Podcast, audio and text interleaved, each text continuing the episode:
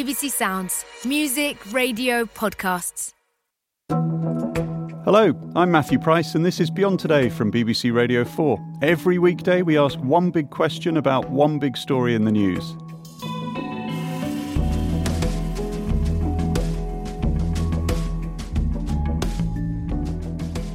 Today, where is Dubai's missing princess?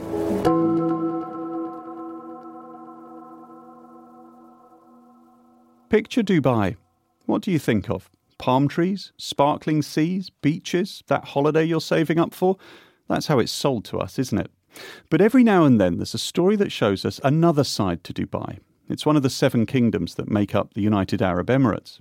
Now, the most recent of those stories was Matthew Hedges, a British academic held in solitary confinement in the U A E, accused of spying.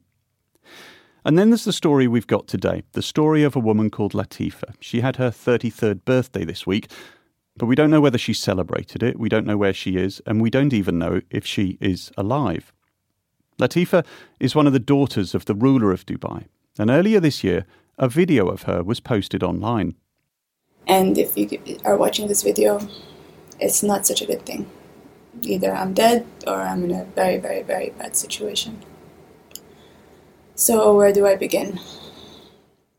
That video was filmed in a flat in Dubai, the home of the woman who's going to tell us Latifa's full story. She's from Finland. She's got platinum blonde hair, and despite everything she's been through, she still somehow manages to smile. Her name is Tiina Jäähiäinen. Tell us about Latifa then. What's she like? Um, well, Latifa is my best friend. Um, she's extremely um, down to earth, very kind. She has a big heart. She's also um, very adventurous and a person who, when she decides on something, she doesn't give up until, you know, she does whatever she's decided to do. You know, I've seen that um, when she started new hobbies. When I was her capoeira teacher, she was training seven days a week, um, two hours a day, regardless of her being tired or for for any other reason. She, she never cancelled. So she was obviously um, very determined to, to learn. How did you first meet her? Um, she contacted me um, end of two thousand ten. Um, through um, my website where I was advertising capoeira classes. Um, so she contacted me by email asking for private classes, and she wanted a female teacher. I didn't know who she was. Um, it's only, it's only, um, yeah, I only found out who she was when I went to the uh, family-owned uh, horse riding stables to meet her. Okay. And obviously I had to pass security checks and everything, and I was like, oh, who, I wonder who I'm going to meet now. Who was she? Um, it, I, I couldn't ask her, obviously, directly on the first time meeting her if if her father was who I thought he was. Um, I just knew that she was part of the um, Al Maktoum family, which is obviously the ruling family in, in Dubai. One of the richest families on the planet. Exactly, yes. Can you remember that first meeting? She was dressed in, in a very sort of um, casual way. Um, she hadn't like done her hair or like she she looked like very down to earth person already. In the first meeting, she was very kind. Um, she asked me if there was any way that I could fit those classes um, in my uh, busy schedule. She said I can I can do the classes at four o'clock in the morning, or I can do at eight o'clock in the evening, whatever suits you. Like she really she, wanted she, you yes, to teach her. She didn't give me a um, possibility to refuse. How quickly did she become a friend? Um, I think it took quite a few months. Um, initially, we started seeing each other outside the classes um, after she started inviting me to um, small gatherings.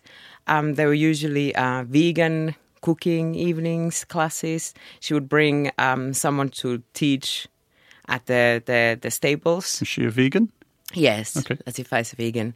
And also the, the group of friends um, seemed to be mostly uh, expatriates, like her previous teachers of of some kind. And I was actually quite surprised not to see any local females. And what sort of gatherings were they? They usually ended up being quite fun. And she would always um, end the evening by giving us um, huge fruit baskets to take home that she would order from the kitchen, or, or something to bring bring back home. She was always very generous and, and very thoughtful in that way. And at this point, did you think she was happy? Like from the beginning, I thought she was quite introverted. Like when I started giving her classes, um, she was avoiding eye contact. And and she was quite shy, I have to say. So it was hard to, to really know at that point if if she was happy. Why were you in the U A E? Why were you in that part of the world? Um, well, I had moved to U A E in two thousand one um, to work in the tourism industry. And later on, I moved to um, real estate. And what was the attraction?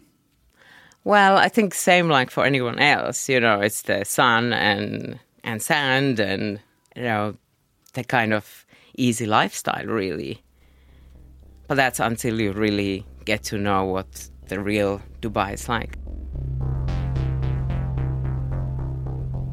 Latifa always had to have a chaperone with her. So that's why we used to meet at one of those uh, family-owned premises. But it was a lot more complicated to, to meet outside of any of these locations. We would have to organize it and have um, a, a, like a family-approved uh, chaperone with us. But it was only later on I realized that it's just to control her, really, to know who she's with, um, what she's doing. Um, she also had a designated driver, so she wasn't allowed to go on anyone else's car or anyone's uh, private homes. Um, she also had curfews. But during the first years, I, I I didn't really understand the restrictions because Latifa was never complaining about her life. She couldn't open up enough to, to say that she was unhappy. We started skydiving together um, end of two thousand thirteen. And I think that brought us closer as well as friends, because when you go skydiving with someone, you really have to trust that person, because it's yeah, it's after all it's it's quite a dangerous sport. It was like capoeira was um, for Latifa when I first met her. It was a distraction from her miserable life. She finally told me everything in two thousand sixteen. Um, I remember being in a, in, a, in a cafe with her, and she said, "I want to tell you something." And she started by showing me an article about her sister Shamsa. Um, it was a Guardian article from two thousand one, and she told me that um, Shamsa had escaped while um, on a holiday in U K at an... Um, the father's estate in Surrey, and um, she was caught and she was kidnapped and brought back to U A E, and as a result she spent um, eight years in prison. So in two thousand two, when Latifa was sixteen years old, um, she basically escaped. She thought um, she can get outside from U A E and get some help for her sister Shamsa, and in the wor- worst case scenario, if she was caught, she could then be united with her sister. She tried to escape. That was two thousand two. That was her first escape attempt. So she was caught at the border of Oman. She was um, brought back to Dubai, and she was put into prison, um, where she spent about three and a half years. Three and a half years? Yes. She told me everything about it in, in detail, and it was obviously very hard for her to even talk about it. Um, she told me about the treatment, um, the the, um, the beatings, um, solitary confinement. Um, she was sleeping on a broken mattress. She was not given anything to even wash herself, and many times they um, they came to uh, beat her up so badly that she had to crawl to the bathroom. Um, so when she told me about all this in two thousand sixteen, um, I just burst into tears Um, I thought it was so sad, and I felt like if I had known that, I would have understood her so much better over the years, especially those times that I used to to, to go with her for her her therapy sessions, and and when I saw her looking really sad. But because I didn't know, I I, I don't know. Afterwards, I, I felt terrible. Why do you think she chose to tell you all this? Um, I think because those days um, we were spending so much time. Um, I saw her every single day, and she could finally fully trust me. Did she then have a plan of what she wanted to do? Um, well, that um, actually came across only in two thousand seventeen. Um, we had lost a good friend in a, in a skydiving accident that spring, and Latifa was very depressed about it. She told me that I feel like, you know, life is so precious, and um, we we only live once. And basically, she um, told me that she has been communicating with a person who is outside U A E, who had uh, written a book uh, called Escape from Dubai. And she wanted me to travel and meet with that person to discuss um, Latifa's possible escape plan. So she basically asked me uh, if I would help her. Were you nervous about doing that? No, I was excited because I felt, you know, every time I, I went traveling, I felt guilty leaving her there.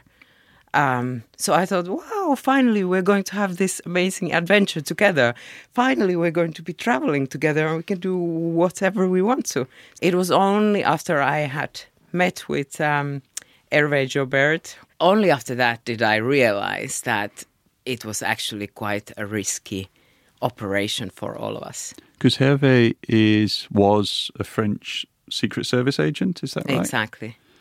The, the final plan was to meet early in the morning in Dubai, um, drive to uh, Oman, the capital of Oman, Muscat, then go by dinghy to international waters, uh, about fifteen miles off the coast of, of Oman, um, where um, Hervé and his uh, one of his crew members would meet us um, on jet skis and take us to the boat.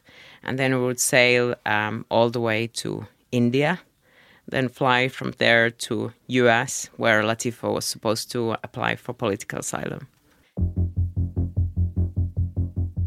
On that morning, I met with her um, just to not to make the um, driver suspicious. We had met for quite some time, like early hours for breakfast in different locations. So there was nothing unusual that that day when we finally decided to leave. Latifa um, left behind her abaya, which is the, the black local dress. She changed her appearance a little bit, and she she jumped in my car and we drove to Amman. During the, the journey, um, well, first of all, it was Latifa's first time sitting on the front seat in the car. How she, old is she at this point? Uh, thirty-two. She was um, talking about all these things she wants to do. She was like, this is the first day of my life. you know, like, you know, she was like almost like a child, like so excited. We went to the beach and we we had a dinghy waiting. And both of us had just um, tiny backpacks with us. Um, the sea was very rough. There was actually um, like a warning for a storm. But we thought, okay, we've come this far. There's no way we're going back. Um, so we were in this small dinghy in uh, nearly two-meter waves. Um, and it was equally hard while we were on jet skis. We've, we fell off about four times before we reached the boat. And um, I would say the total time was closer to eight hours that it took us to get to Nostromo, which is the name of the yacht. We were exhausted, but we were happy. It's like we had finally made it. We were um, about uh, thirty miles um, of Goa. After how many days? After eight days. Eight days of uh, sailing.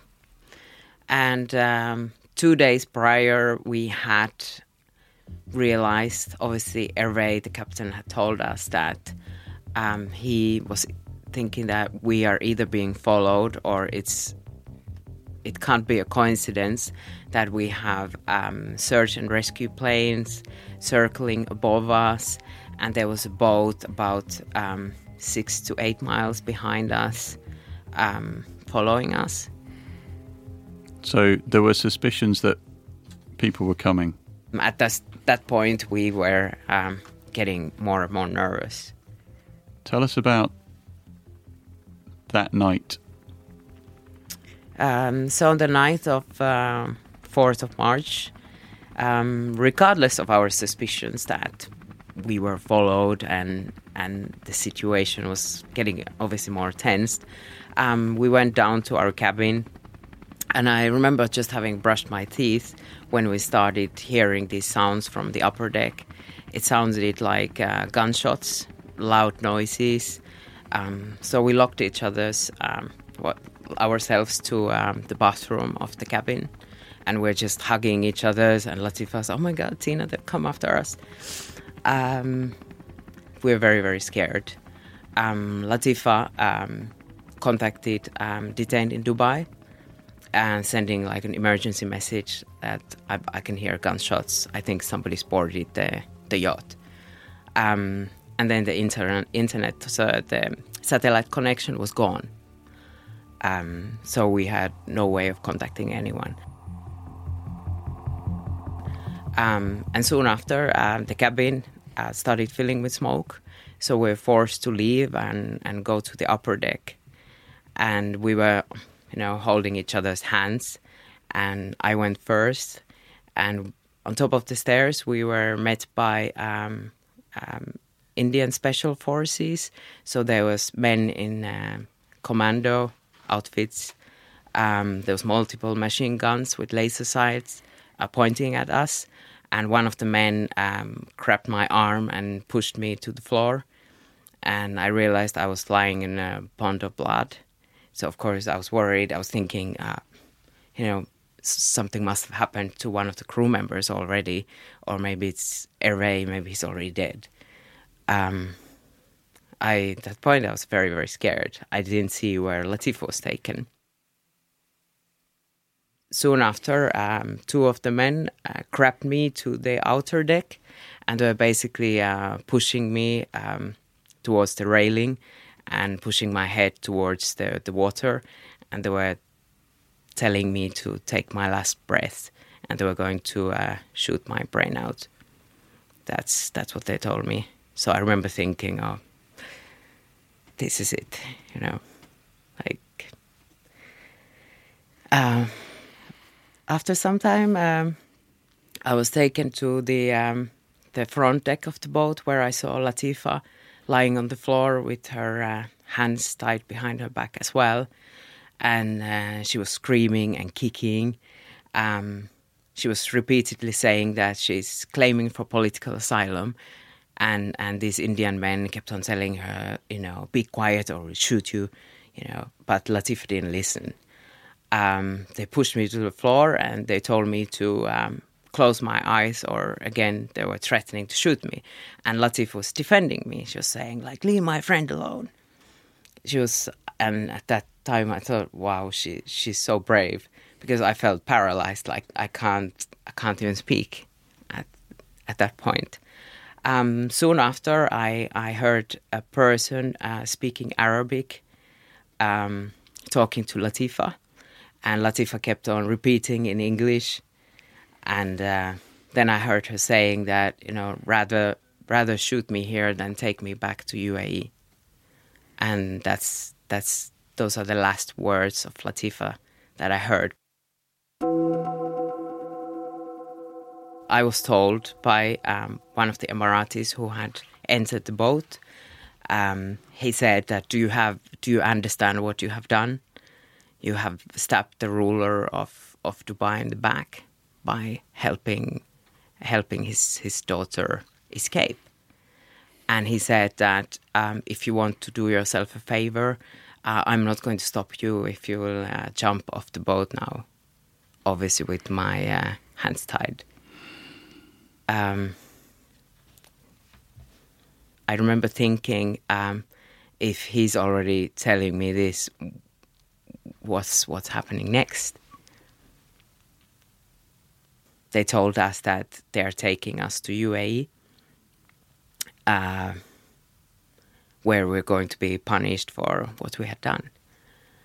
Um, around three days later, we we arrived in U A E. I'm not sure where, because upon arrival, we were blindfolded and handcuffed. I was there for about two weeks.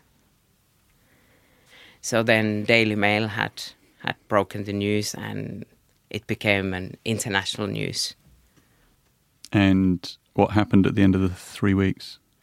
Well, basically they um, released me, um, which I found very surprising, because initially I was told that I was going to be getting a life in prison or a death penalty for what I had done.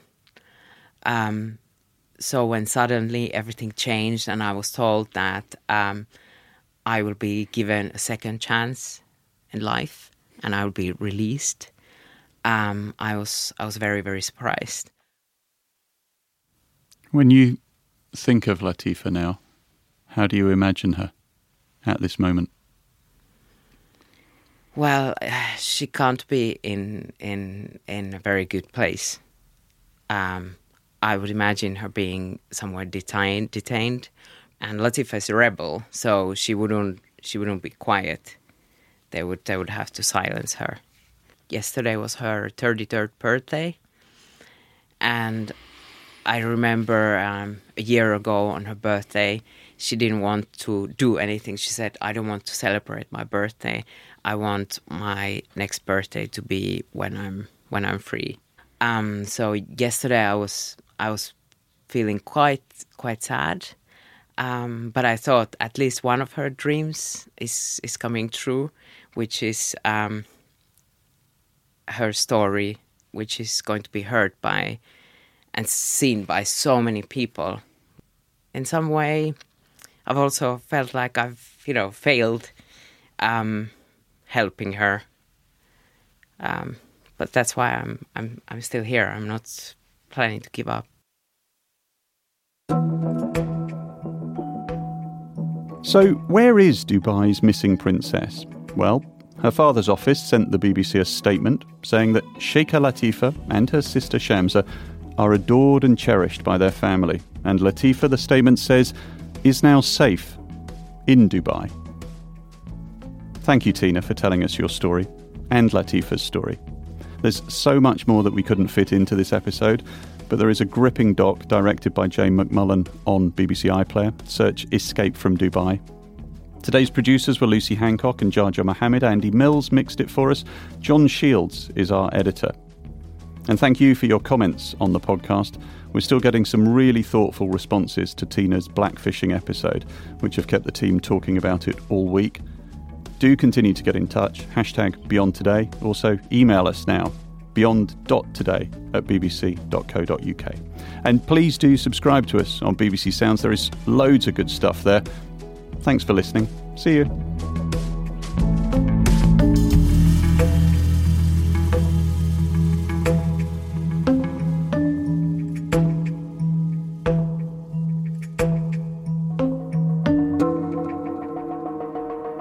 Hi, I'm Monty. Sorry for interrupting your podcast. Just give me a minute. I've got something I think you'll really love. It's called Life Lessons. This is a podcast from B B C Radio four. It's going to be full of the issues that are important now, and we'll hear about them from people who really know what they're talking about, because these issues are at the centre of their lives.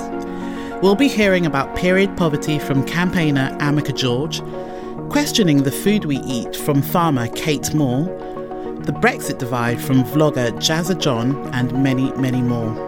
Young U K talk about the issues that matter most to them. They're living it, so we can learn from it. Subscribe to the Life Lessons podcast. Discover it now in B B C Sounds.